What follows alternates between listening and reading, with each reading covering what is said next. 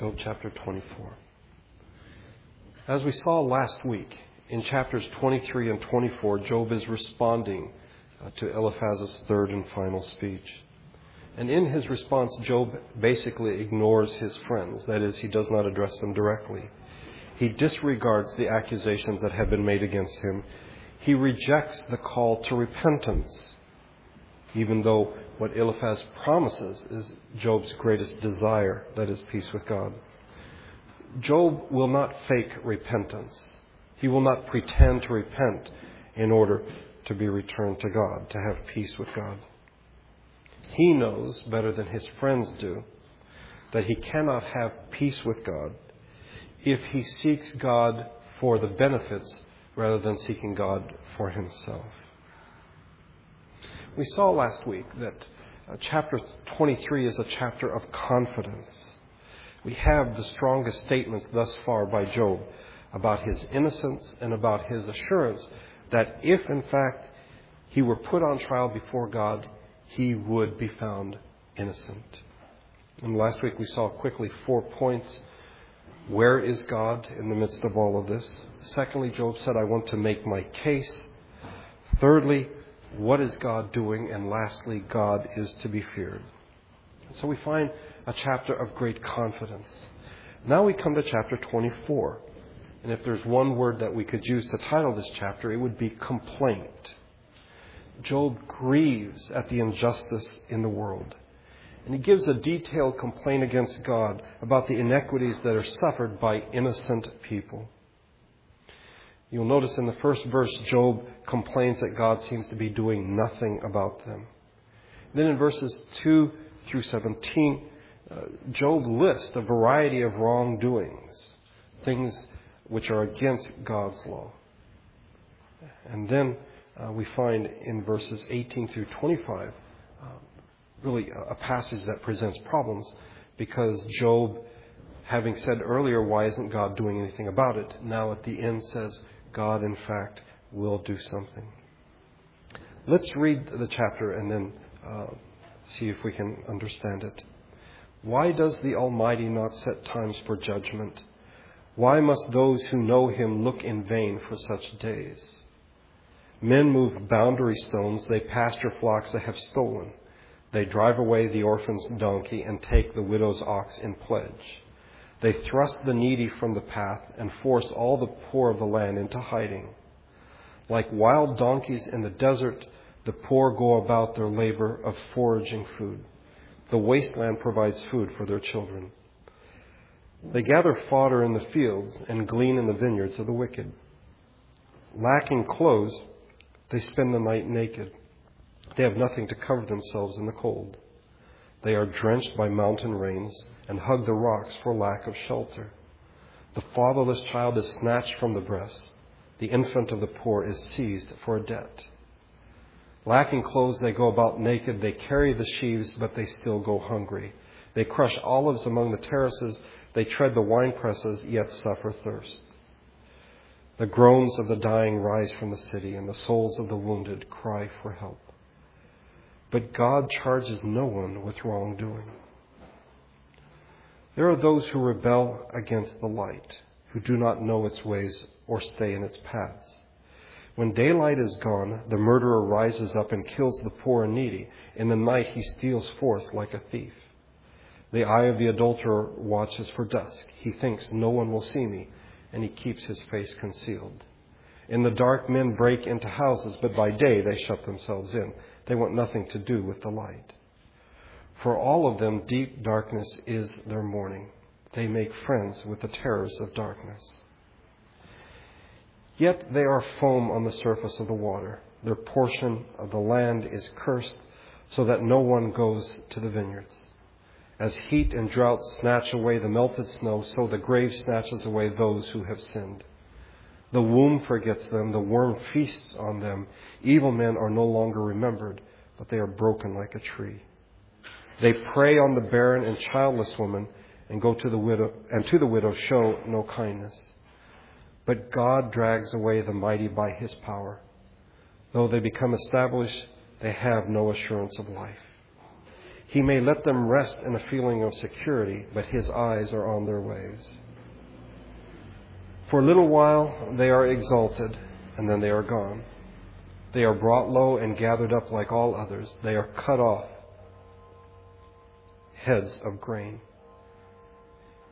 If this is not so, who can prove me false and reduce my words to nothing? You may have noticed that there is a dramatic shift here, that in the first 18 or 17 verses of this chapter, Job is basically saying to God, Why aren't you doing something about wickedness? And then in the last part of the chapter, God is doing something about it, as Job can see. This, these last passage, verses 18 through 25, present a problem for a lot of commentators because they seem to say the opposite of what the rest of the chapter does. It doesn't fit in with Job's speech. Some commentators have solved this problem by saying, well, this passage is actually not Job speaking, that the chapter divisions are wrong and, and whoever put it together made a mistake, that this is actually coming from Bildad or Zophar. When it comes to this chapter, uh, particularly on the heels of chapter 23, in which we have such great confidence on the part of Job, some people have said, that, well, this, this can't be Job speaking. This, po- this cannot possibly be him. Um, even those who are conservative, if you wish, in their scholarship, have argued that, that this, this presents real problems and that and maybe this isn't Job speaking. One author has, in fact, reconstructed chapters 24 through 27 uh, so that you have a third cycle. Because if you look at chapter 25, which the Lord willing we'll be looking at next week, it only has six verses.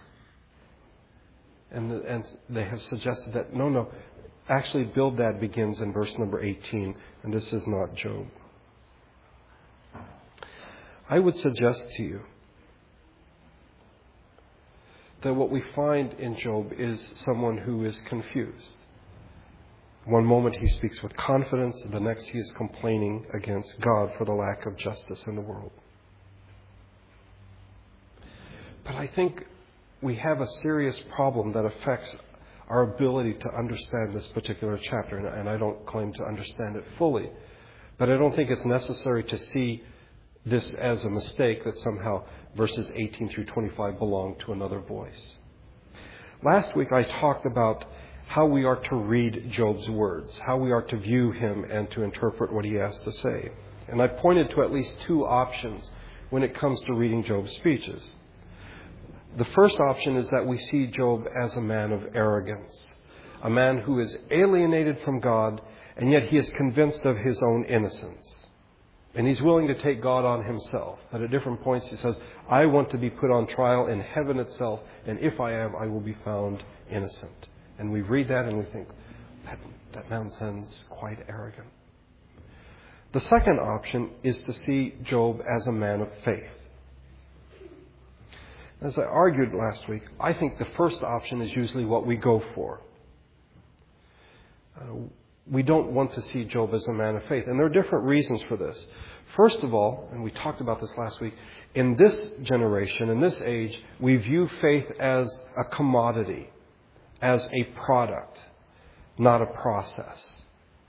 We are much more comfortable talking about somebody having faith rather than we are talking about someone believing. That is, you have the product rather than going through the process of believing. Pilgrimage is not a word that we like to use. And, and think about it a minute. If I say to you the word pilgrimage, oftentimes it is something that we associate with religions that we consider to be false religions. That they make pilgrimage to certain places. The idea of us being on pilgrimage seems so foreign to us. We don't want to go through the process, we just want to have faith. And so it's easy for us to say, well, the problem with Job at this point is he doesn't have faith. I think it is also easy for us to make such a judgment about Job because we see things in terms of black and white. Either you have faith or you're in unbelief. Either you believe or you do not believe. And I think we should acknowledge that even when we are believing, unbelief is there with us. We cannot have perfect faith. So when we see Job confident one minute and complaining the next, we should not conclude that, well, obviously he does not have faith, because otherwise he wouldn't be vacillating so wildly. We should, in fact, allow for the contradictions that come into our faith. That as Christians in process, we can, in fact, be believing one minute and questioning the next, or even complaining against God in the next. I would suggest that our problems with chapter 24 come about because of a third defect in our view of faith. And that is that we view faith more as stoic than as Christian. That is, uh, based on the Greek philosophy of Stoicism, we think that we should bear the difficulties of life, the discomforts of life, anything that God throws at us, we should bear it without any great emotion, and we should bear it without complaining. We should not ask questions. We should not complain. We should not ask God, why is this going on? We should grin and bear it. And I do think that many Christians view faith in that light. That faith for them is going through life grinning and bearing it. So that some think that faith means accepting blindly anything that happens in this world that many people view Christians as what we would call yes men to God. That whatever God says, we say yes. That we are not to think, we are not to question, we are not to say, why is this happening? We are simply to say yes. Many people feel that to question God about what is going on is sinful, that it is rebellious. It can be, but it is not necessarily. Otherwise, what are we to make of? And let me just give you two examples. Jesus in the Garden of Gethsemane. When faced with what was God's plan, that is his death by resurrection, and Jesus knew this from the beginning, he asked, he asked God the Father, if it be possible, may this cup be taken from me. And then he continued, Yet not as I will, but as you will. And Jesus did this three times. Unfortunately, I think we rush to the, the last part, that is, not as I will, but as you will. Your will be done. And we forget the fact that Jesus, God the Son, God in human flesh, asked, Is there another way? He did submit, but he did ask. And I think we focus on the submitting, and that is important, but we ignore the asking. Paul in 2 Corinthians 12 tells us that he pleaded with the Lord three times to take away what he calls a thorn in the flesh. And, and we don't know what this was. We assume that it was some, tor- some type of physical uh, infirmity uh, that uh, was debilitating to Paul in his ministry and he wanted God to heal him. Paul was an apostle. He had healed people. He knew that God could heal him. And he pleaded three times. Was this rebellion? If you ask one time and God does not answer, or if he says no, and you ask again and he doesn't answer, he says no, you ask a third time, is that rebellion? I would argue that we should see Job as a man of faith through the confidence and the complaining as well. God sees, his, sees him as a man of faith. And that will become abundantly clear when we get to the last chapters of this book, where God will speak against Job's friends, but he sees Job as a man of faith. Just want to remind you of one passage that we looked at earlier in our study of Job, Ezekiel 14:14, 14, and, and God, through the prophet, is saying that judgment is coming on the country. And he wants to make the point that I don't care who asks for deliverance, judgment is coming. And this is what is written. Even if these three men, Noah, Daniel, and Job, were in it, they could save only themselves by their righteousness, declares the sovereign Lord.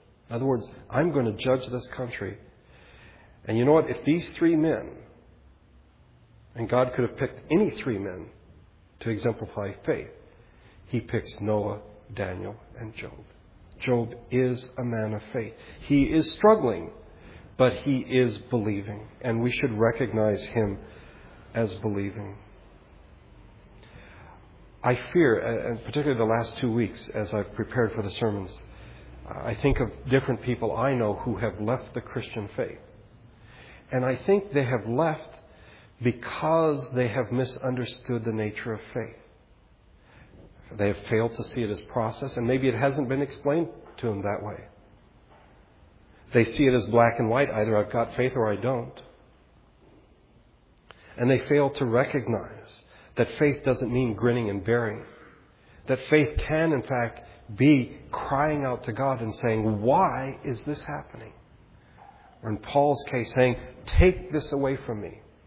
And by asking God to take it away, Paul is saying, I don't think this should be here.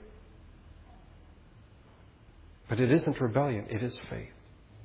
And I think some people have become so discouraged in their Christian faith because they have viewed faith as a commodity, as something that you either have or you don't have, and something that just means keeping a stiff upper lip. And they say, I don't have that.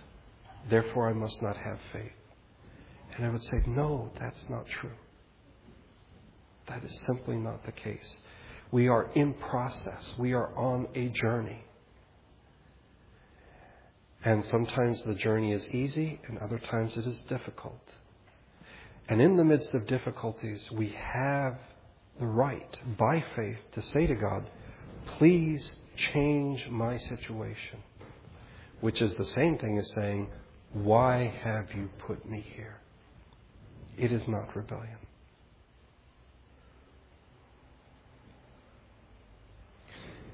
We come to chapter 24. And Job's complaint focuses on three oppressive situations. First of all, the abuse of the weak in society. Secondly, the oppressive working conditions of the poor. And thirdly, unpunished criminal acts. And I think Job has a dual point here. First of all, even though he's not addressing his friends, they are listening. You know, they have made this, this situation you do good, you get rewarded, you do bad, and you're punished. And Job sort of throws this up and says, listen, there are people who are good people who are suffering. But I think Job also wants God to respond and to change his situation. Verse number one is the key to the passage. Why is there no judgment? He begins by asking two questions which implies that the wicked take advantage of the fact that judgment has not come, but the righteous endure as they are waiting for that judgment to come and for them to be rewarded. The bottom line is God's justice, His administration of justice, sometimes seems highly inconsistent. It is partial, it is sporadic. We worship God today as a God of justice and yet, Job would tell us sometimes God doesn't judge the wicked, sometimes the righteous are treated badly. He gives the examples. First, the abuse of the weak. Since the day of judgment has not yet come, the weak members of the community are violated, and done, this happens flagrantly. And he, he lists various crimes that are committed against them. First of all, boundary stones are moved. This is a big issue in the book of Deuteronomy. Uh, for us, I don't think, you know, we live in a time of surveyors and, and there are maps downtown that tell you where all the boundary lines are. In the olden days, they didn't have that. Okay? What they would do to mark property lines was they would put a stone and they, they put the stone and it was to stay there. Well, some unscrupulous person, since there is no record, no one's written it down on paper, there are no diagrams, could very easily get that stone and move it over and make his property larger.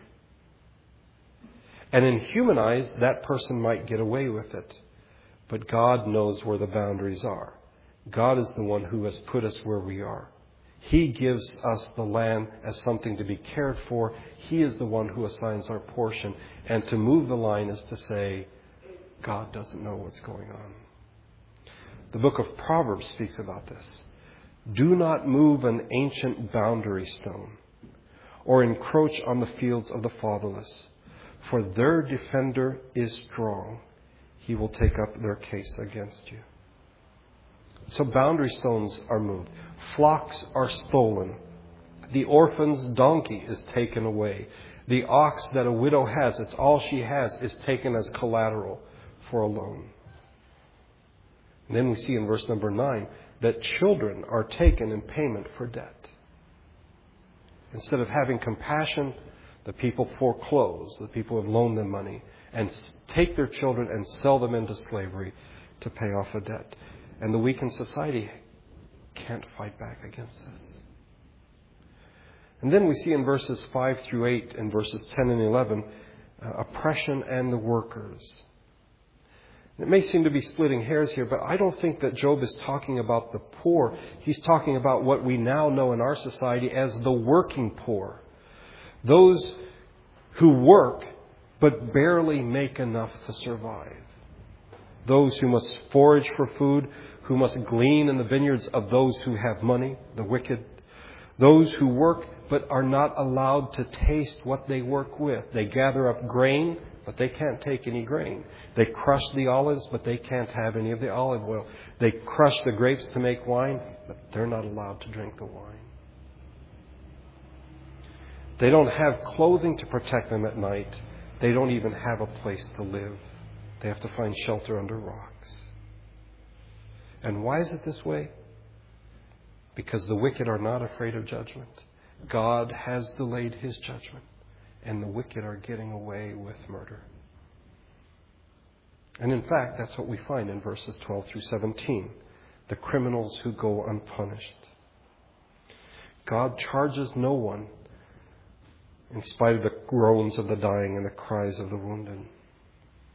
There are those, Job says, who rebel against the light. That is, whatever it is they do, they do under the cover of darkness. In three categories murderers, adulterers, and thieves. That is, that murderers kill the poor and needy. They do it at night. The adulterer sneaks out, thinking no one will see him. And it is at night time that you're most likely to have your house broken into because thieves don't want to be seen. At night time, they go out and do the things they want to do.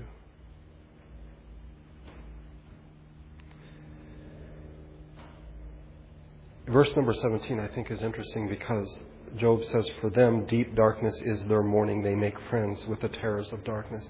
They feel much more comfortable in the dark than they do in the light. I think there's more at work here. I don't know that Job intends it, but I think he may.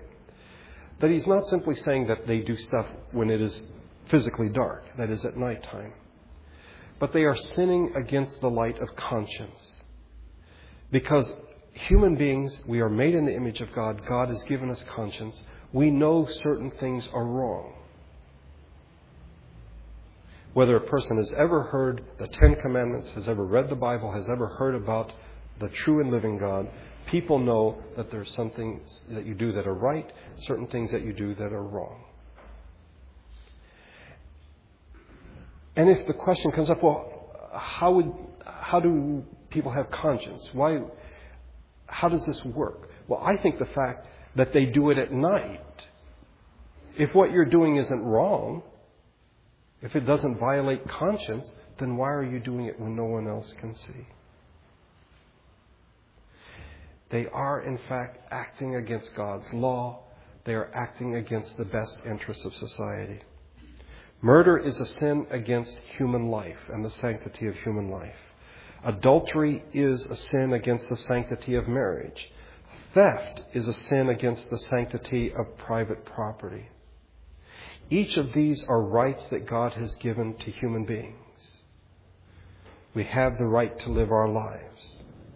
We have the right to be a part of a family. We have the right to own certain things. These are fundamental to the survival of society. But certain people go against the light of their conscience. They go against what they know to be right, and they do these terrible things.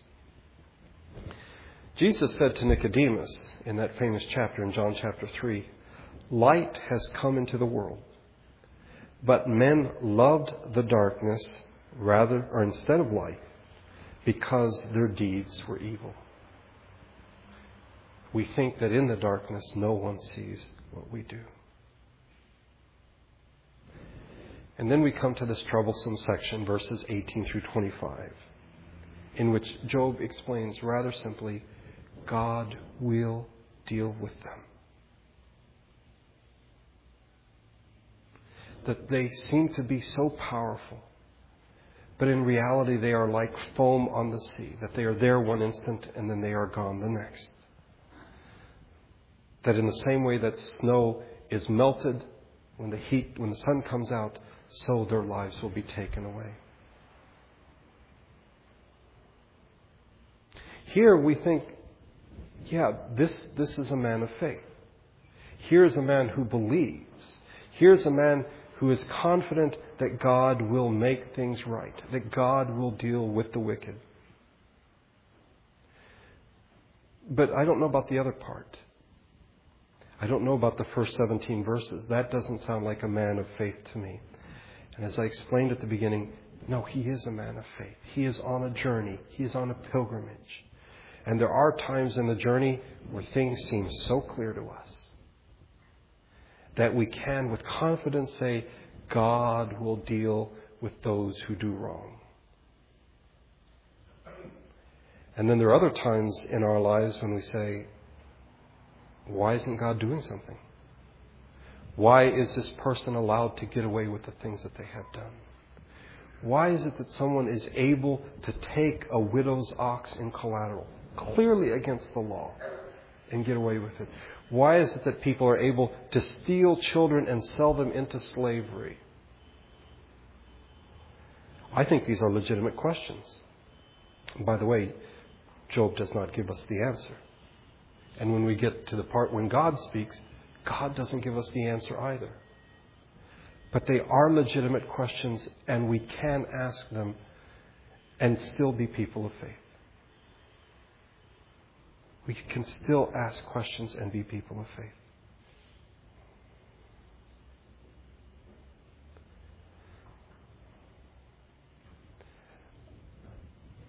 I went through a period of time in my life um, when I was discouraged from by others from asking questions. That the PR that was put on me was a person who asks question is not a person of faith. A person who asks questions is doubting. They are questioning God, and that is wrong, and therefore don't do it. If you take that attitude, then Job is in serious trouble in your book because he is questioning, he wants to know why. I think for me, the key is to understand that I am a human being and I am not perfect. So I can't ever in this life have perfect faith think that's, that's the, the starting point. And then to understand that faith is a process of believing. And that in believing, I can ask questions. I can say to God, I do not understand what you're doing here. And in fact, by what I can see, what you are doing here is wrong. What are you doing? God allows that. He wants us to ask questions.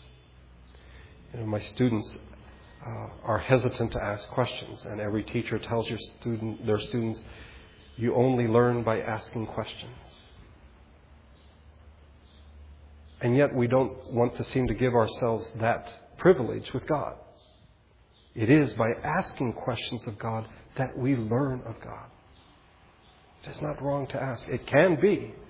And, and the line always moves because sometimes we start out very earnestly saying, I don't understand why this is happening. I don't think you're doing the right thing. And I think there we're still okay. But then we may cross the line and then begin to shake our hands at God, our fists at God, and say, You need to change. You need to change the situation. Job is a man of faith. He is struggling. And thank God for his struggles. Because it is in the midst of struggle that he learns. It's never nice to struggle, it's never pleasant. But in the end, the results, I think, are worth it. Let's pray together. Our Father, we live in a time in which the word faith has been much abused. And the concept of faith, I think, has been turned inside out. We are consumers. We want a product. And faith is often presented by the church as the product you have for us. We are impatient. We are an impatient people. Technology has made process unnecessary in many areas. And so we don't want to have to go through the process of believing, the process of growing into maturity. We just want to be there and to have faith. And unfortunately, many have been taught that to have faith means that we cannot ask why. I thank you for the example that we find in Job. A man who struggles back and forth, one minute confident, the next complaining, the next affirming the fact of your judgment. May we not be discouraged in our journey of faith, as has happened to so many. May we understand what it means to be your child, what it means to grow. And with your grace and your love, may you embrace us as we walk through this life.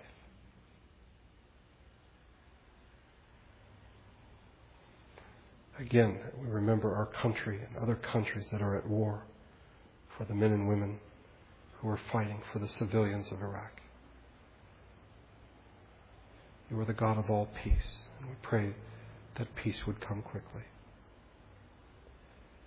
Now I ask that your grace and spirit would go with us as we leave this place. May we be lights in a world of darkness. And I pray this in Jesus' name. Amen. Would you stand, please, as we sing the doxology together? Praise God from